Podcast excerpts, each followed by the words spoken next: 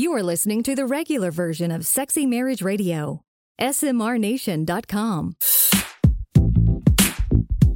Welcome back to another episode of Sexy Marriage Radio, where we're here. Once again, we are here. We are here. That's good.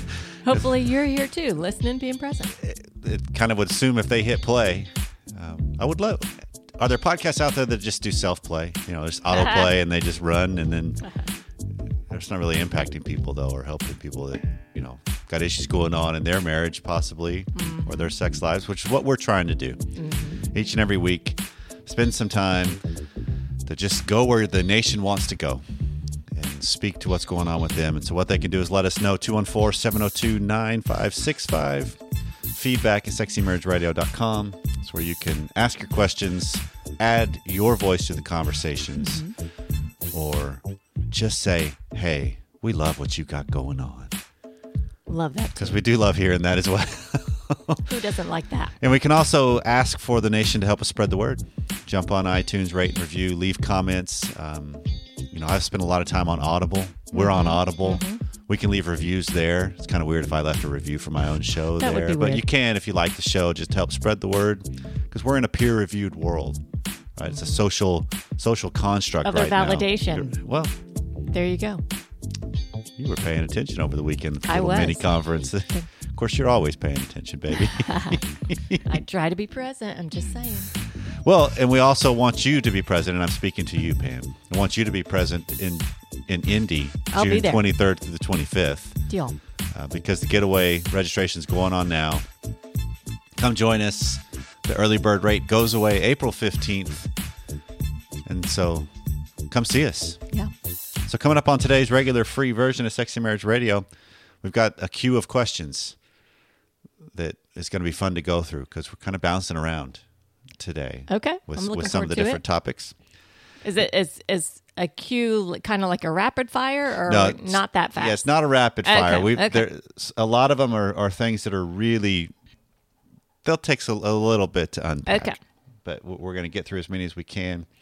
And then on the extended version today, which is deeper, longer, and there are no ads, you can subscribe at smrnation.com/SMR Academy.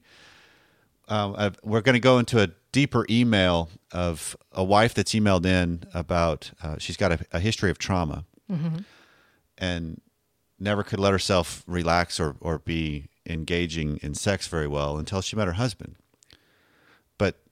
Now there's some semblances of past showing up in the present. Sure. In this relationship where she's feeling guilted and some of the different aspects of the way we handle pressure. Okay.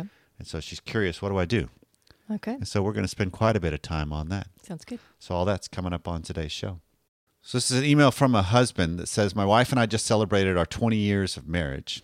My wife is the lower desire. And the only time there's an exception to this is when we do our regular trips, which is vacations. On these trips, we would leave the kids behind. She and I would go down to the Caribbean, just be ourselves for about a week. That sounds fabulous. It does. During these times, she would open up, let go, and it was heaven for me. Of course, a few factors contribute to this. Atmosphere, dancing, laying out, relaxing, no kids, no pressure, mojitos, and everything else you'd expect while on vacation. Needless to say, this was our routine 2 to 3 times a year. We always look forward to it, and I could even lower my desires during the year in the expectation of the trip.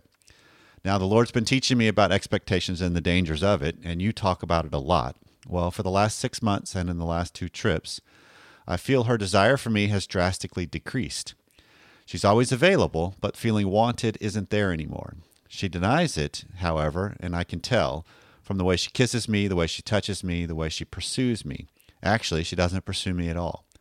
I mean, in all our trips, I couldn't get that woman off me. I mean, she would wanted it so bad several times a day that she would even start getting naked even before hitting the room. But in the last 2 trips, we went a few days without sex, intimacy, hugs, etc. I tried to pursue her, make her day perfect, love on her, care for her, let her sleep in, sat by her while she tans, but nothing I tried worked. We talked about it, and she denies it. I even mentioned how she kisses me, and that's different. It's odd. Before, one mojito got her clothes off. Now she can be crawling back to the room with no desire whatsoever. Now, I'm not saying that I felt that the alcohol had to do with us having sex, because it didn't. But I can tell you that not even that helps nowadays. I love this woman with everything. I give her everything, treat her like a queen, but it feels the more I pursue her, the worse it's getting. Not sure what's up. She's gotten fit in the last couple of months and dedicated to look amazing, and I'm not sure if that has to do anything to do with it.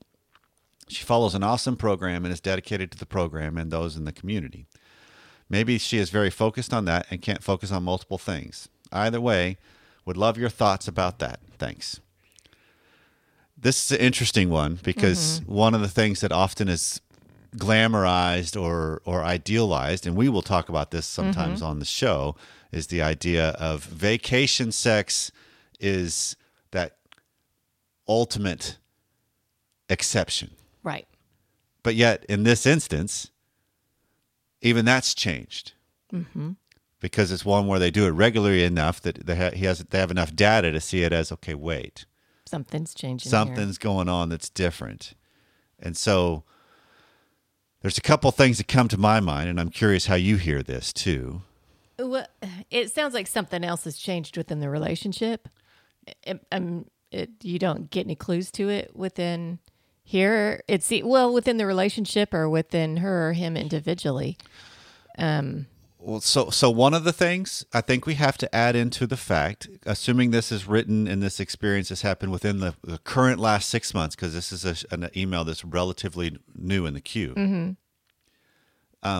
The world has changed in the last 2 years about the level of stress we all carry. True. That's an impact, absolutely, on people. A lot of times we don't even recognize it because escapes aren't the same anymore. If you're hopping on a plane, it's a different environment than I'm relaxing as soon as I get to the airport. Right? Because now all of a sudden the whole framework is different. Right. On the structure of what it takes to move from point A to point B in our world.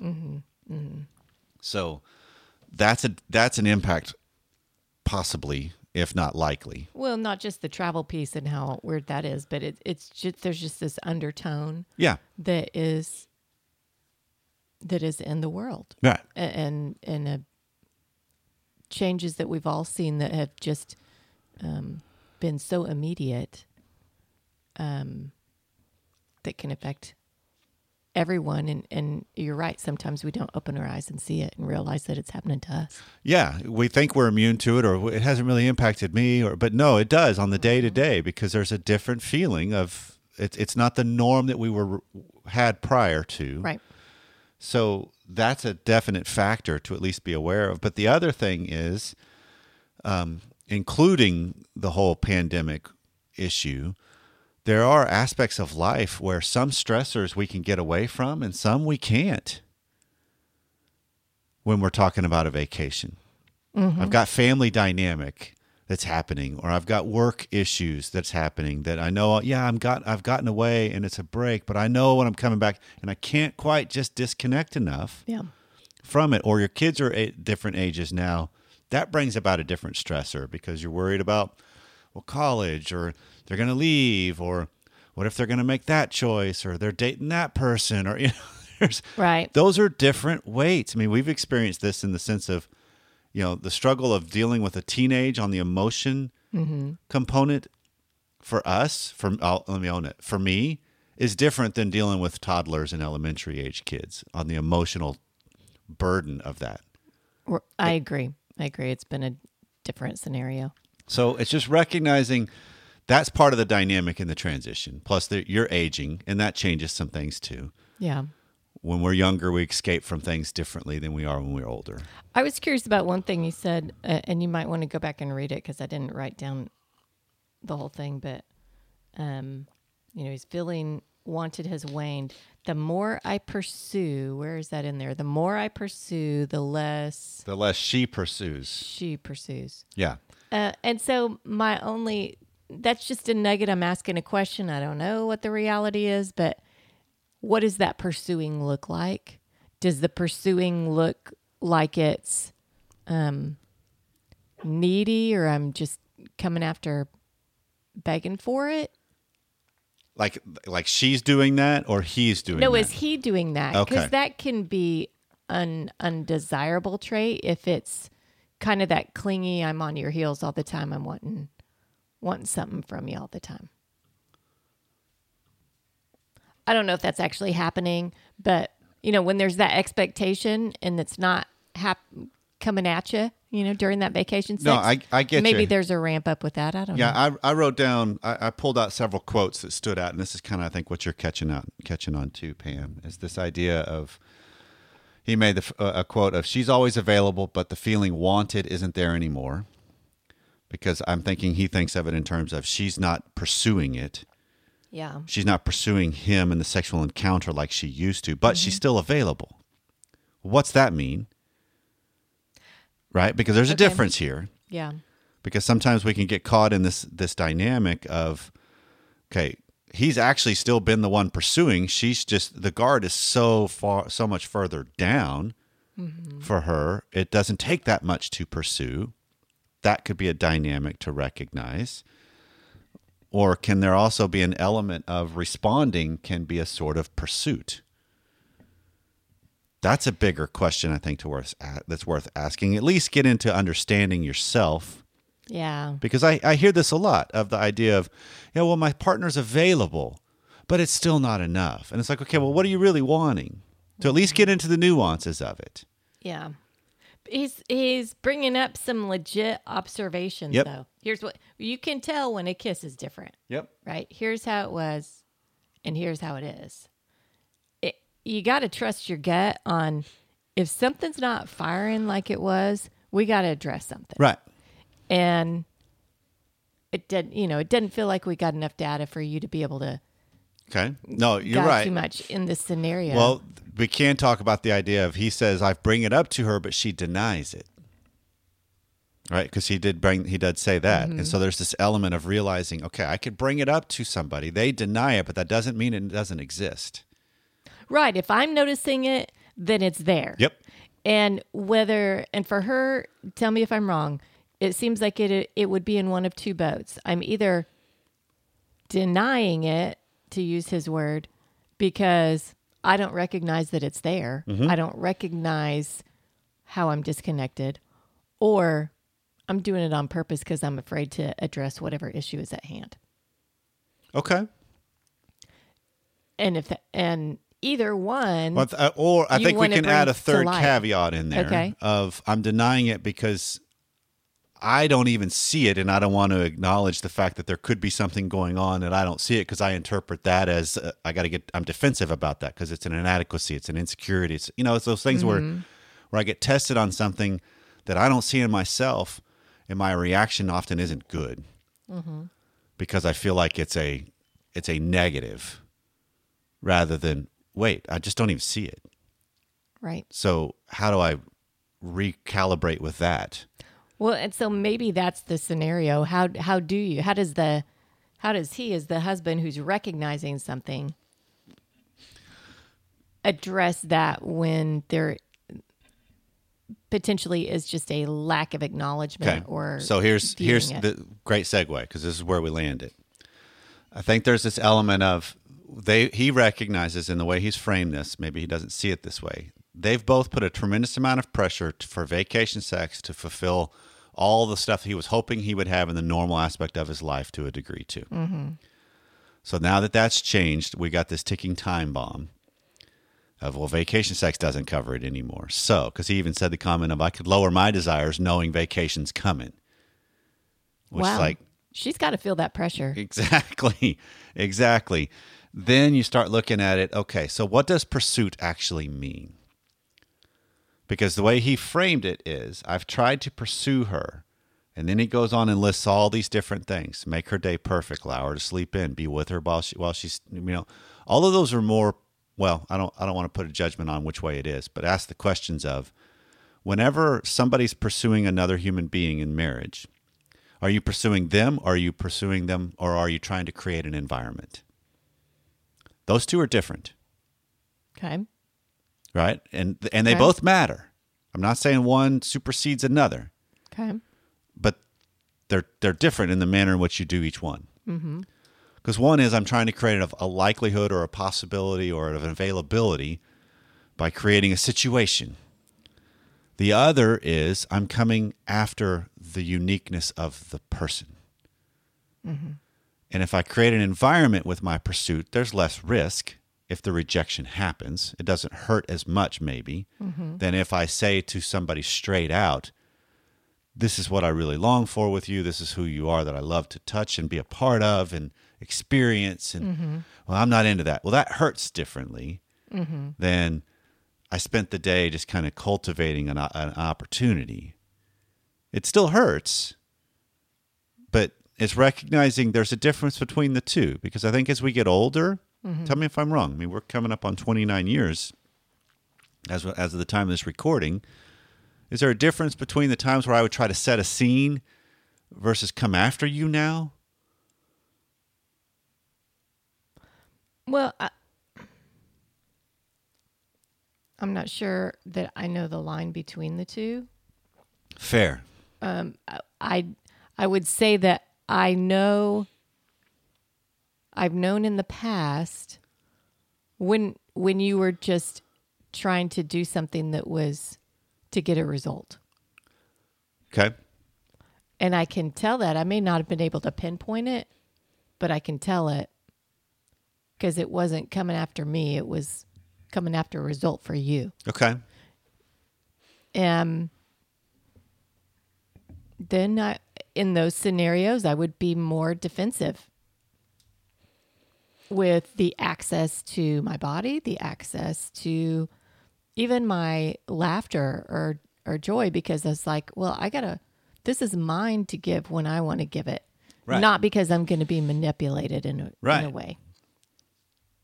So it would be different in some regards when there's a more clean, wait, I'm directing this towards you, not towards just trying to set a stage. Mm-hmm.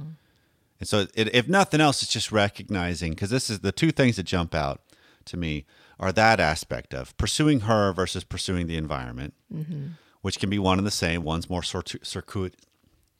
Easy for you to say. One's not a direct route. There you go. Thank you. That way. The other is this idea of you're pursuing her, so she'll pursue you. Because maybe we're not defining what does that actually look like. Because mm-hmm. is there a difference between if I'm pursuing her and she responds to me versus I'm pursuing her and then she pursues me? Mm-hmm. Sometimes we get caught up in our own mind because I'm looking for it in the manner I want it or do it, and I don't see what they are doing. True, or what we've done in the past is what I want to keep recreating, mm-hmm. and that may not happen. So a lot of times it's about, okay, reestablish where you are now, but don't be afraid to bring up, hey, something's changed, but I want to keep addressing going forward mm-hmm. in light of and incorporating what's changed, so that way we can redefine what is and what can be. Mm-hmm. The art of marriage is really the art of keeping up to date with your partner, of staying on track with your own and each other's life goals as they emerge, exist, and change. It's about supporting each other and staying connected emotionally, intellectually, physically, and spiritually. Marcia Berger, LMFT. A great marriage doesn't happen by accident. Deeper connection with your spouse doesn't happen by accident either. Have you reached the point in your marriage where there's a slow creep of discontent or disconnect? When was the last time you talked with your spouse about anything other than the schedule, work, or kids? What if there was a way to be reminded on a weekly basis to touch base with your spouse? The State of Our Union helps you remember and discover what brought you together in the first place. It's a tool designed to help couples keep the important from being replaced by the immediate. Plus, this works from your own phone. 52 reminders, deepen your conversation, dream, and plan together. Go to smrnation.com/union. Connect on a deeper level today. Well, my question for you is, I've been reading your The Art of Loving from Erich Fromm and have some questions on the book. The book responds to the definition of love as the need to overcome separateness by care, respect, and responsibility and knowledge. My questions are, you describe self-love is where we, in our own life, we're only happy and grow and have freedom when we love, starting with ourselves, and that our capacity to love others is never greater than the ability we have to love ourselves and care for ourselves. Is this how you lean on the defining of solidness as a person? And second question is, he talks about erotic love being of individual attraction and the act of will, and that both of those need to be true to have erotic love. And my question with that is, it seems to place a heavy load, or at least a heavier load, on the partner with the lower desire for the failing of the erotic in a relationship. Is that correct, or is that only based off of if the higher desire is being solid, then that would be true? Oh, to have this on video, to watch my wife listening to the question regarding Erich Fromm's book, Art of Loving, published in 1956, if that tells you anything. You weren't supposed to put that on the air. No, okay. but it's you would not. This guy's a thinker. I'm a numbers person. This guy's a thinker. And I was looking at Corey going, I got nothing on this one. Yes. I'm looking at him going, please don't. You won't be the only one. Please don't look at me and ask me to even comment on this one. Right, because Erich Fromm, doctor. Yeah, The Art of Loving from Erich Fromm is a seminal work in the field. Mm-hmm. He is a disciple of Freud, mm-hmm. That took it. He talked about the idea that the main needs of our personalities are based on freedom and belonging, which is separateness and togetherness. Gotcha. Yeah. Okay. So yeah. I love this book. This was one I was introduced to in grad school. It was a textbook. It's a short read, but it is one of those, like you're describing, I'm watching your reactions. It's hard. It's a different framework. It makes you think, it makes you struggle. And so the questions of self-love, if I don't love myself, I can't really love others. Yes. That's the same premise we talk about all the way through, that these are existing concurrently. Mm-hmm. That if I put too much stock on another person as I deem it as love, I've disempowered myself. Mm-hmm. I gave everything to them. I gave them the keys mm-hmm. to my existence. So I've got to start with me. And then it turns into the framework of realizing when you're talking about erotic, he said it's the idea of a will and choice as mm-hmm. well as self and expansion of self. Yes. And does that put more pressure on the lower desire? It's a dynamic on both. Sure. You can't have a one-sided. Right. Because again, situation. For erotic love, the way Erich Fromm is framing this is where it gets interesting, because he believes love is an art form that you can learn and develop. It's mm-hmm. not something that magically happens to you. So you got to get that as a foundation first. Okay. It's something I learn. It's a skill. Mm-hmm. So if you continue that thought process through, you start to realize that that's the pressure inherent in relationships on both sides of the equation of higher desire, lower desire. And does it put more pressure on the lower desire? I don't know if it puts more. It's a different kind of pressure, because that's something that's maybe the way they haven't framed it, and they feel like what the higher desire is bringing towards them when it comes to erotic love is smothering of their self. Okay. Because they don't see themselves in that way or whatever. But for erotic love to exist, I don't have to have another person. I can still have it in myself, that I exude it out. Gotcha. And that was his second question of, or is that really contingent on the solidness of the person? Yes, mm-hmm. it is. Because if I'm exuding erotic or just passionate love or brotherly love or godly love, because Fromm uses a couple different examples of parental love, godly love. I'm not remembering all four or five, but if I'm exuding that I don't have to have an object of it for it to exist. Gotcha. And so erotic love is in the same boat. Mm-hmm. I can exude that and live that, and that's when, according to Fromm and then other people that came along after him, which is where the thread, if you think about it, listening to this conversation, mm-hmm. this is where SMR is based in a lot of ways, because it's where my theory I love mm-hmm. is based in, with Schnarch and Bowen too. Mm-hmm. If that exists coming from myself, I have a greater likelihood of it being responded to better than if it exists contingent on a person responding to it well. Gotcha. Right? You don't have to have to close the loop for it to exist. Mm-hmm. If it's something coming predominantly from me, mm-hmm.